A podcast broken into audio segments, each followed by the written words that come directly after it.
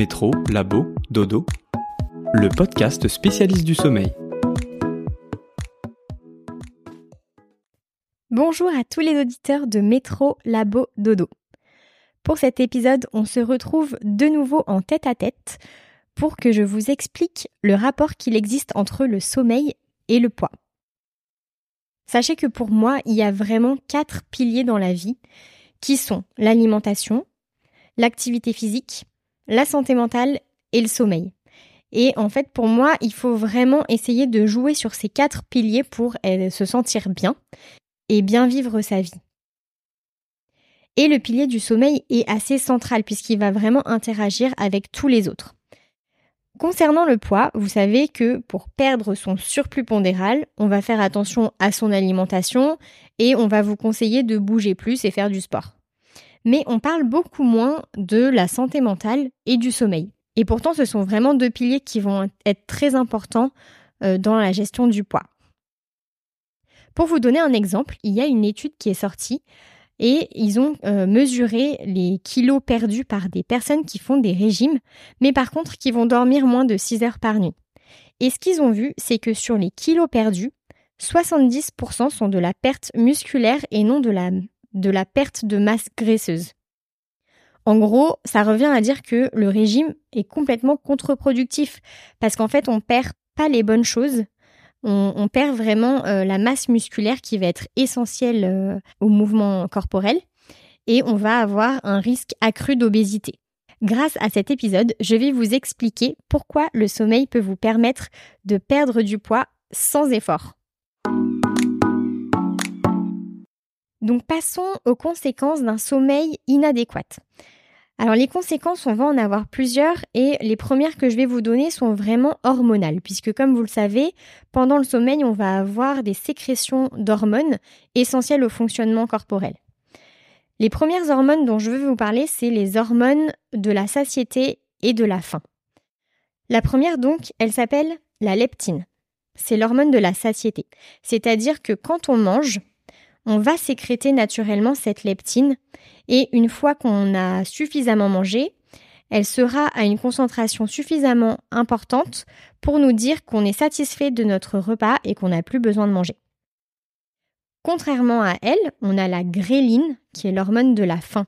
C'est-à-dire que quand euh, le corps euh, a besoin d'énergie et de nourriture, la gréline va augmenter et on va donc avoir cette envie de manger plus si on, a un dérèglement hormonal et qu'on va sécréter trop de gréline, même on aura beau manger euh, en grande quantité, on aura toujours faim et on mangera en excès. Donc ça, c'est aussi un paramètre à prendre en compte quand vous êtes en surpoids, puisque ça peut donner des indices de, déséquilibre hormonal.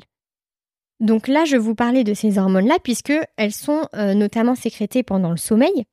Et il y a eu des études qui ont montré que si on dort entre 4 et 5 heures par nuit, on va avoir une réduction euh, de la sécrétion de la leptine. Donc on va perdre cette sensation de satiété une fois qu'on mange. Et en plus de ça, ce qui n'arrange pas la chose, on va avoir une augmentation de la gréline. Donc, vous l'aurez compris, vous avez beaucoup plus faim. Pour vous donner un chiffre, si on ne dort pas assez, donc c'est-à-dire moins de 5 heures par nuit, on va avoir une augmentation de la gréline de plus de 28%. Donc automatiquement, on a plus soin et on va plus manger et donc prendre du poids. L'autre point également hormonal, ça va être par rapport à l'hormone de la glycémie. Celle-là, vous en avez déjà probablement entendu parler puisqu'elle s'appelle l'insuline. L'insuline, c'est l'hormone dont on parle pour les diabétiques. Naturellement, quand on mange, on va avoir un pic de glycémie. Glycémie, ça veut dire le taux euh, de sucre dans le sang. Et avec cette prise alimentaire et cette augmentation de sucre dans le sang, on a le corps qui va créer l'insuline, donc cette fameuse hormone, et elle va permettre de descendre le taux de sucre dans le sang. Il y a eu également des études sur ce sujet-là qui ont montré que quand on manque de sommeil, notre corps produit beaucoup moins d'insuline, ce qui fait qu'il va avoir du mal à gérer la glycémie juste après un repas et on va avoir plus de chances de provoquer du diabète, notamment du diabète de type 2. Le troisième point qui concerne encore une hormone, c'est le taux de cortisol. Puisque quand on manque de sommeil, on va augmenter naturellement ce taux de cortisol. Vous le savez peut-être également, mais le cortisol, c'est l'hormone du stress, c'est-à-dire qu'elle va être utile quand on va être dans une situation euh, de stress où il va falloir agir. Mais là, dans notre cas, elle va être sécrétée en trop grande quantité quand on dort moins. Et le problème du cortisol, c'est qu'il va agir au niveau du microbiote intestinal. Le microbiote intestinal, on en parle souvent sous le nom de flore intestinale, et c'est l'ensemble des micro-organismes vivant dans notre système digestif. On parle donc des bactéries, des virus et des champignons. Ils jouent un rôle clé euh, dans notre santé, en aidant à la digestion notamment, mais aussi à combattre certaines infections et euh, au fonctionnement de notre système immunitaire. Quand on a trop de cortisol, on va avoir une augmentation du nombre d'espèces fermentées dans l'intestin et une diminution des espèces bactériennes. Et ce dérèglement au niveau du microbiote, on l'observe aussi chez les personnes diabétiques ou en surpoids. Le quatrième point va concerner une substance un peu particulière qui s'appelle l'endocannabinoïde. L'endocannabinoïde, comme son nom l'indique, ça va être une molécule assez proche de celle du cannabis, ou plutôt du THC, puisque vous savez que le THC, c'est la substance active dans le cannabis. Et d'ailleurs, quand euh, on consomme du cannabis, on a souvent une faim accrue. Pour revenir euh, à l'histoire des endocannabinoïdes, c'est une substance qui est produite par le corps assez naturellement. Elle va réguler notamment euh, plusieurs processus physiologiques et cognitifs comme la fertilité, la grossesse, les activités du système immunitaire, l'appétit, la sensation de douleur, l'humeur et la mémoire.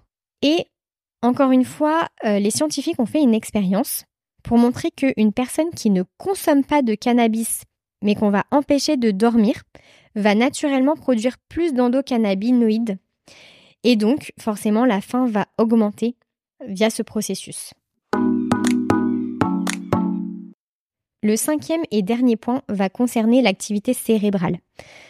Euh, là, j'ai repris une étude faite par euh, Matthew Walker. Je vous en avais déjà parlé au dernier épisode. C'est vraiment le ponte euh, du sommeil dans le monde. Il a fait énormément d'études sur le sujet. Et là, donc, c'est une étude qu'il a fait dans son, dans son laboratoire avec des personnes saines. Donc l'étude de Matthew Walker a permis de mettre en exergue le fait que le sommeil va avoir un rôle dans la décision alimentaire. Ils ont pris des individus et ils les ont d'abord fait bien dormir une première nuit et mal dormir une deuxième nuit et ils ont observé leur cerveau grâce à un IRM. Le premier jour, après la première bonne nuit, ils leur ont montré des images de nourriture à la fois des aliments sains comme des légumes, des fruits, euh, des viandes, etc. Et également des aliments mauvais entre guillemets pour la santé, euh, comme euh, des glaces, des pizzas, des hamburgers, etc. Et à partir de là, ils ont regardé les zones du cerveau qui s'allument grâce à l'IRM.